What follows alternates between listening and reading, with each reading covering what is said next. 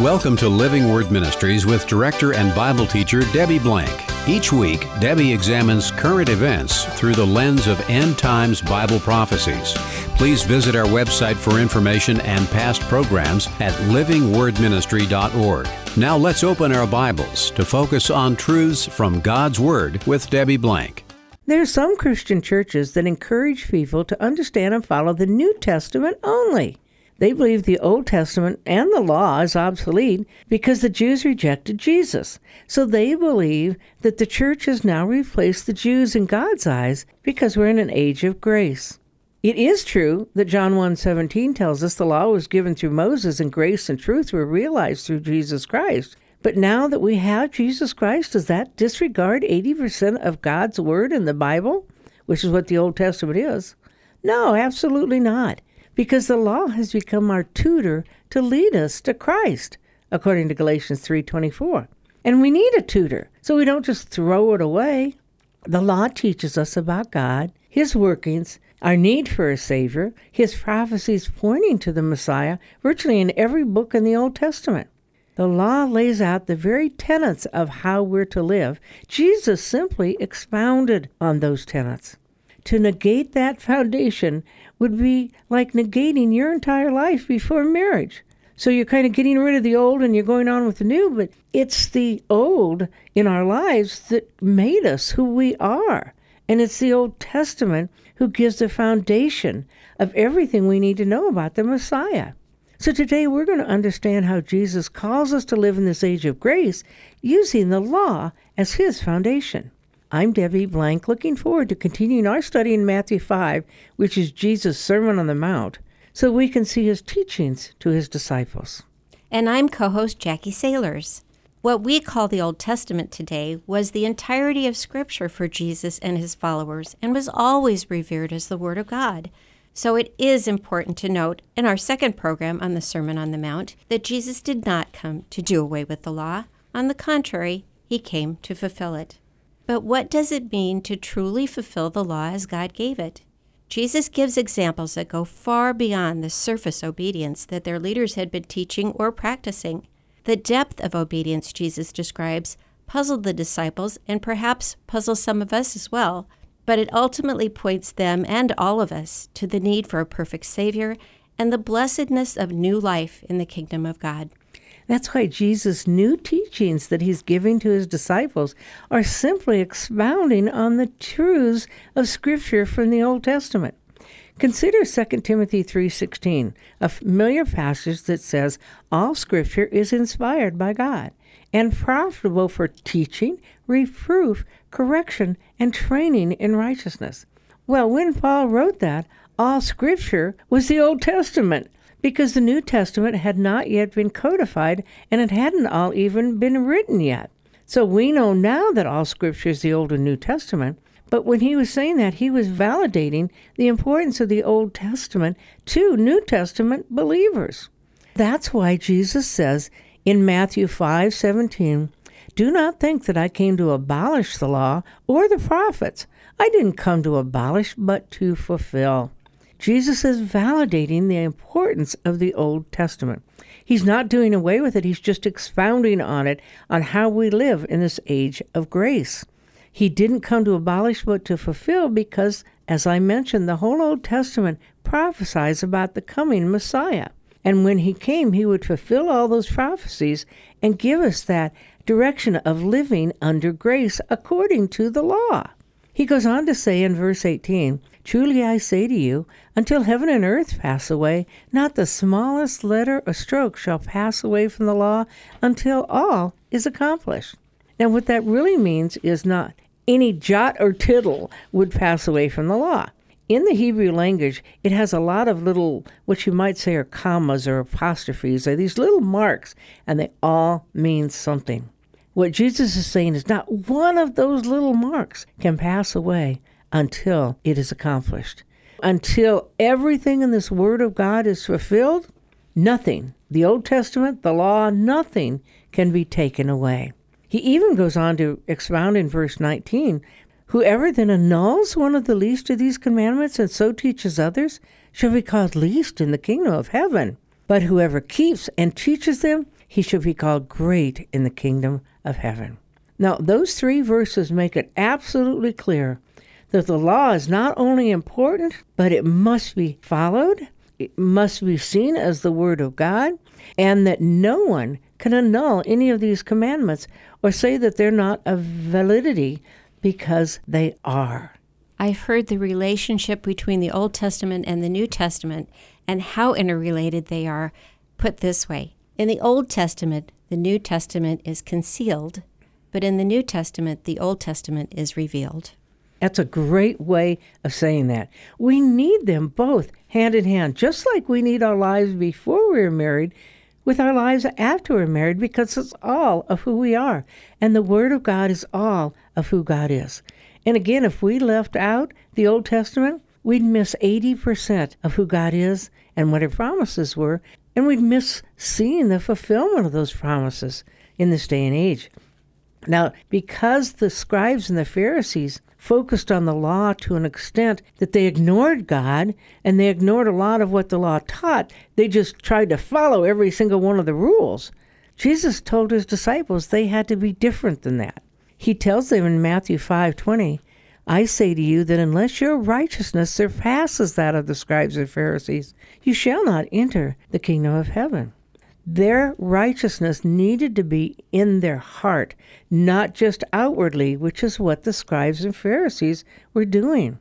When Jesus talks here about the law, he's saying we need to follow the law, but we need to expand on it with our hearts to see all that God intended with each one of these commandments or teachings from the law. So he starts in verse 21 and goes through the rest of the chapter using a couple of interesting phrases. He says, You have heard, which is the law. You have heard, you were taught what the law says, and then he says what the law is. Then he goes on to say, But I say. So he's expounding on how we can love our neighbor by following the law, which is more than just the letter of the law, it's the heart and the spirit of the law. So keep in mind, we're going to hear six of these. You have heard, that's the law, but I say, that's grace under Jesus Christ. So let's begin with the first one. Verse 21 You have heard that the ancients are told, You shall not commit murder, and whoever commits murder shall be liable to the court. But I say to you that everyone who's angry with his brother shall be guilty before the court, and whoever shall say to his brother, Raca, shall be guilty before the Supreme Court, and whoever says, You fool, shall be guilty enough to go into the fiery hell. That's pretty strong language. But don't we look at that sixth commandment and say, Well, but I never murdered anybody, so I haven't committed that sin. I don't have to worry about that. Jesus is saying a lot more than that here. He's saying if you harm your brother in any way, in your actions, in your word, in your slander, in your anger, anger here means to spit that shows complete contempt for somebody. If we do any of that, we are murdering them. We need not to let that anger cause us to be angry towards people, to consider them good for nothing, which is what Raca is. But instead, we need to be honorable to people, not murdering their character or their actions or their attitude, not just their physical life. When you look at the phrases, and you said there are going to be six of them, this being the first one, you have heard, but I say. And a cursory reading of that would make somebody think that there's going to be a contrast in the law here, and Jesus is coming up with something entirely new. Well, he's coming up with something new, but he's coming up with something deeper. He does not say now it's okay to go out and kill. He's not negating that commandment whatsoever. In fact, he's going so much deeper. He's going to the heart of what causes murder. So there are so many evils that come from a murderous heart, not just the actual killing of a person. The idea here is to change that heart from the basic level. When we get to verse 23, it says, Therefore, if you are presenting your offering at the altar, and there remember that your brother has something against you, leave your offering there before the altar, and go first and be reconciled to your brother, and then come and present your offering.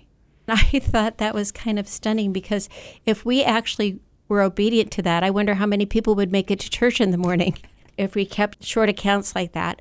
But yet, that's so important that we aren't to let the sun go down on our anger. We're to forgive It shows the heart of God that He wants you to have a pure heart before you come and sacrifice to Him. Here he's talking about expounding on the letter of the law to the heart. And the heart is to be reconciled with man, to forgive man. We're told by Paul in 2 Corinthians 5 18 and 19. Now, all these things are from God, who reconciled us to himself through Christ and gave us the ministry of reconciliation. Namely, that God was in Christ reconciling the world to himself, not counting their trespasses against them, and he's given to us the word of reconciliation. He wants us to be reconciled with one another. And it's real easy to say, you know, they deserve it, or they hurt me, or make an excuse. I will tell you that when I've had a bad relationship in the past with someone, I've prayed about it and I've prayed for them because I want to be open and I want them to be open to reconciliation. But I can't force it to happen. It has to come in God's timing and His way. And He has always brought it about. And He's done amazing things in how He's mended those relationships. And He'll do that with us if we will listen to Him. Part of this reconciliation is forgiveness.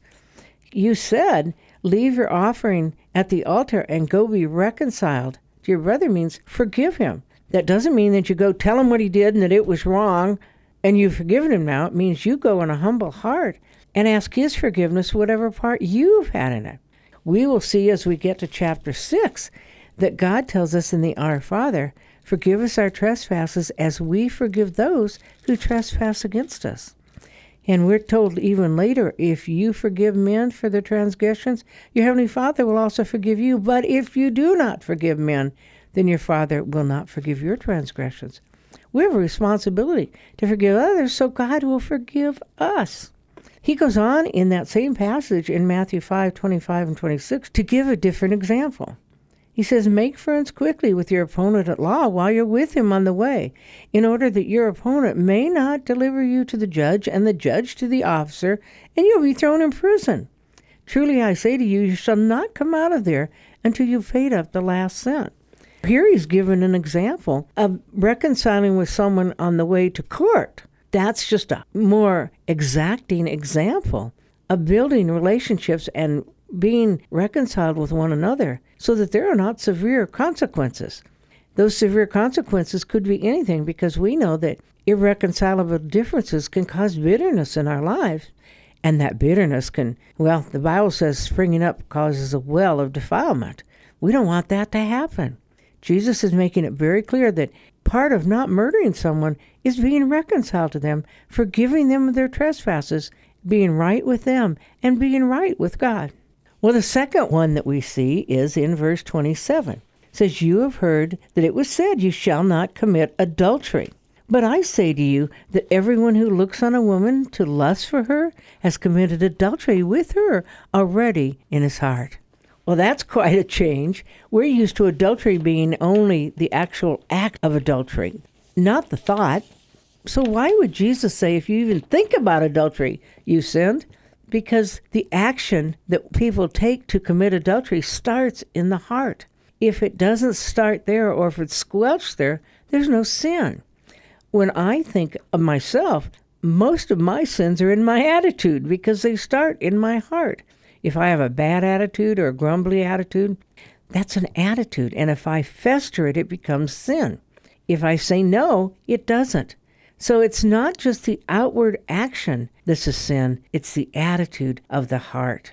Romans 6:12 says, "Thanks be to God that although you were slaves to sin, you became obedient from the heart to that form of teaching to which you were committed." We must be obedient from the heart in order to follow God's commands, both Old Testament and New Testament. And when I read Job 31:1, it says, "I have made a covenant with my eyes." How then could I gaze at a virgin? And what I thought of were two people, two politicians of all things. I thought of President Jimmy Carter and I thought of Vice President Pence, who both had admitted to being careful about being with other women or thinking about other women to the extent that God really requires us to do. And yet the world made fun of them. It was a matter of ridicule, but truly they were taking this seriously. And God takes this so seriously that He gives a consequence here in verses 29 and 30. If your right eye makes you stumble, tear it out and throw it from you. For it is better for you that one of your parts of your body perish than for your whole body to be thrown into hell. And if your right hand makes you stumble, cut it off and throw it from you. For it is better for you that one of the parts of your body perish than for your whole body to go into hell. That's pretty severe, but the point he's making there is that we need to get rid of anything that would cause us to stumble. Anything. Even if we have to cut off our arm or leg, because the stumbling comes from our heart and we need to stop it at its core. If you are looking at someone and you have a lust for them, then stop that relationship. Don't see them anymore. Do whatever you have to do to cut it off. Now, the next point that he makes in verses 31 and 32 it was said, or you have heard, that from the Old Testament, whoever divorces his wife, let him give her a certificate of dismissal. In Deuteronomy 24, God made a provision that if men chose to divorce their wives for any reason at all, they were to give her this certificate of dismissal so that she would not be in a position of begging or out on the streets on her own, but would have an actual certificate that would give her some validity. It's not that God supported divorce, but he knew that men were doing it anyway, so he allowed for that certificate of divorce. Jesus goes on to say, though, but I say to you, so this is Jesus' heart building on the law, that everyone who divorces his wife except for the cause of unchastity makes her commit adultery, and whoever marries a divorced woman commits adultery. That's a pretty strong term because God tells us throughout the Word of God that adultery is a sin. Here we see the one reason for a divorce biblically is unchastity. That's porneia in the Greek, harlotry, having a sexual relationship outside of marriage. That's the only biblical reason for divorce. Now, in 1 Corinthians 7, the potential of a person leaving a spouse, that could be another reason for divorce. So even though God allowed for a certificate of divorce, Jesus is expounding to say no divorce unless the marriage bed has been defiled. When Jesus talks about the commandments having to do with murder and the commandments having to do with adultery, those are both preserving sanctity preserving the sanctity of life and preserving the sanctity of marriage. So that's why those are taken so seriously. Very seriously in God's eyes. Jesus is expounding on the law here to let us see that it's not just the letter of the law, it's the spirit of the law, which goes much deeper. Marriage is a covenant between a man and a woman. In God's eyes, that covenant is never to be separated. As a matter of fact, the covenant is made through a sexual bond that is never to be shared with anyone else. That is God's heart for marriage. We have desecrated that in our culture today, but we need to get back to it because Jesus is making it very clear that that's important to him. Now he goes on in the fifth example of the law and how it needs to be expounded upon. It comes from verse 33.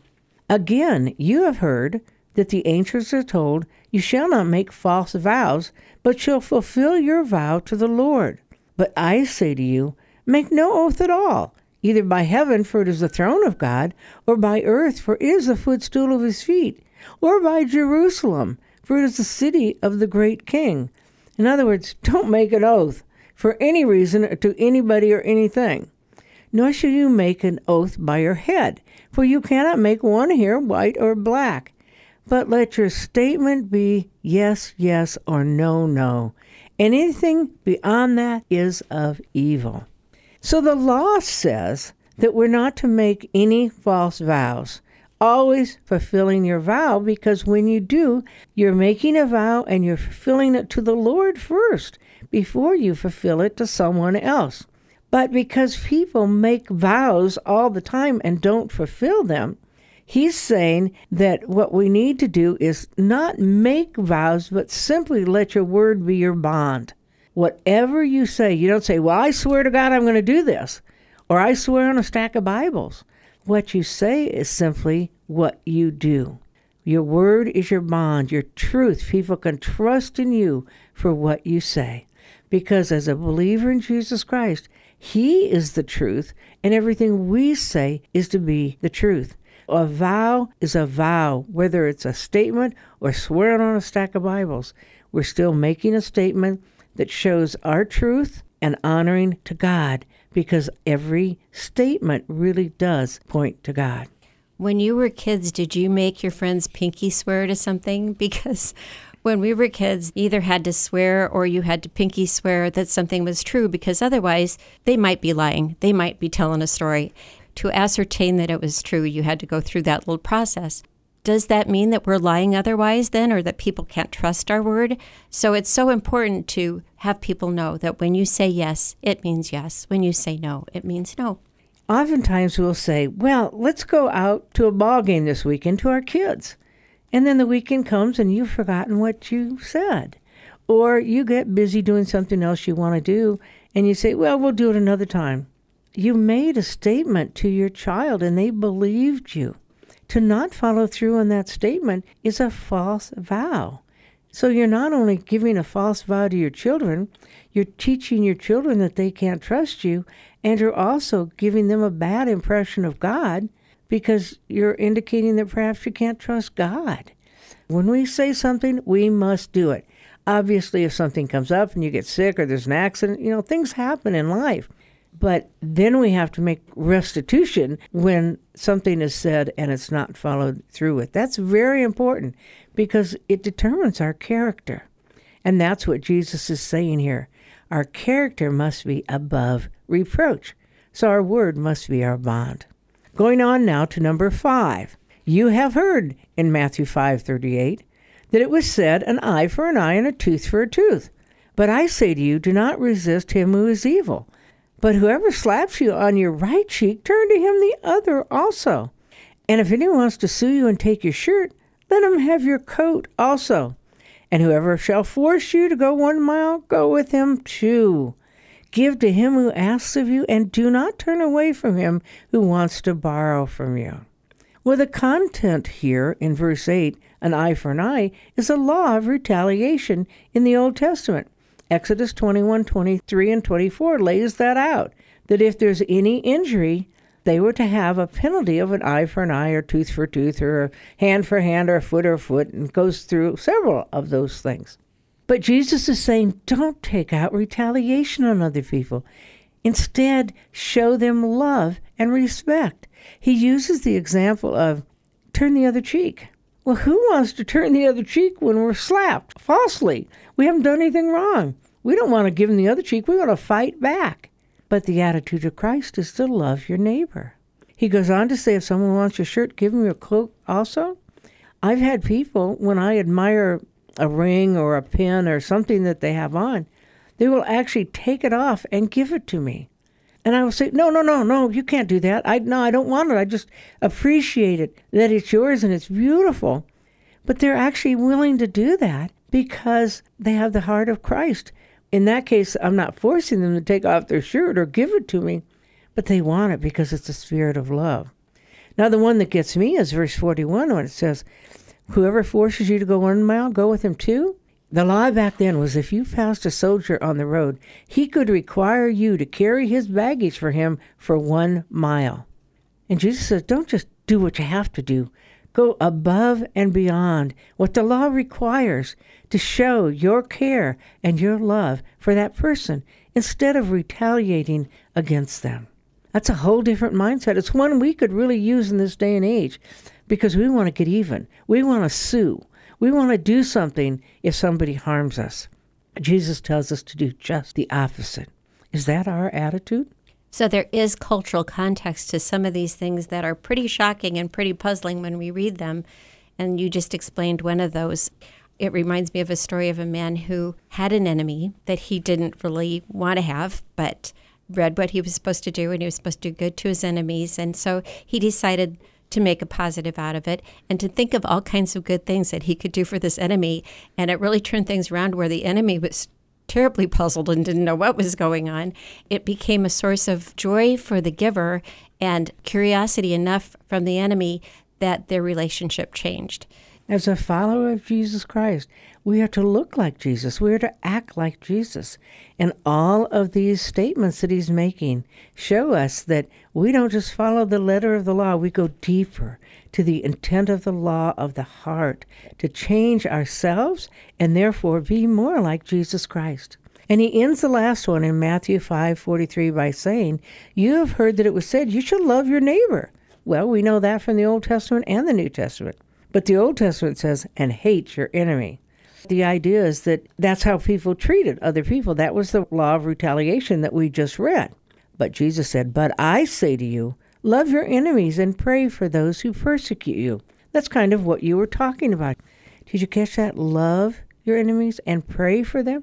If we will pray for those who are enemies, God will do amazing things, first in our hearts, but also in their hearts and in the relationship. And remember, it's all about reconciliation. First, reconciling our relationships, and then reconciling people to God. So, going back to that, Jesus first says, Love your enemies and pray for those who persecute you, in order that you may be sons of your Father who is in heaven. For he causes the sun to rise on the evil and the good, and sends rain on the righteous and the unrighteous. Why are we loving our enemies and praying for them? Because they're sons of the Father. We are examples of Jesus Christ in this world. In Matthew 5:46 he says, "But if you love those who love you, what reward have you? Do not even the tax gatherers do the same?" I think of that and think, "Well, I love my kids. I'll do anything for them." That's easy to do. But what about loving your enemies and doing anything for them? And if you greet your brothers only, what do you do more than the others? Do not even the Gentiles do the same?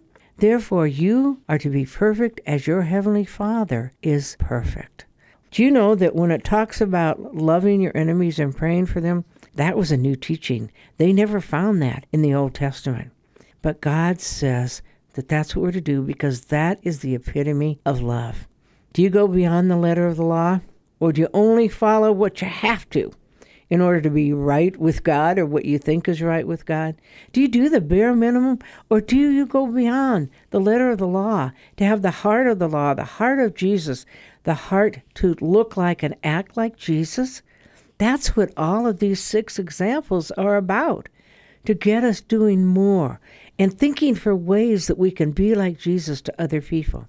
Because remember, the two commandments he gave us are to love the Lord your God with all your heart, soul, mind, and strength, and love your neighbor as yourself. That's what these verses entail, is loving your neighbor as yourself. Jesus calls us to go above and beyond our religion or above and beyond the law because he wants our righteousness to surpass that of the scribes and Pharisees, not just the outward appearance, but the hidden person of the heart, which is the imperishable quality of a gentle and quiet spirit, according to 1 Peter chapter 3. Ask yourself, what's your heart? What's your attitude? How do you live? How do you treat other people? Are you an example of Jesus, or are you living your life on your own terms? Thank you for joining us today on Living Word Ministries with Debbie Blank. This is a listener supported show. If you'd like to support this program or contact Debbie Blank, you may do so at P.O. Box 540003, Omaha, Nebraska 68154, or visit our website at livingwordministry.org. Please tune in each week at this same time for Living Word Ministries with Debbie Blank.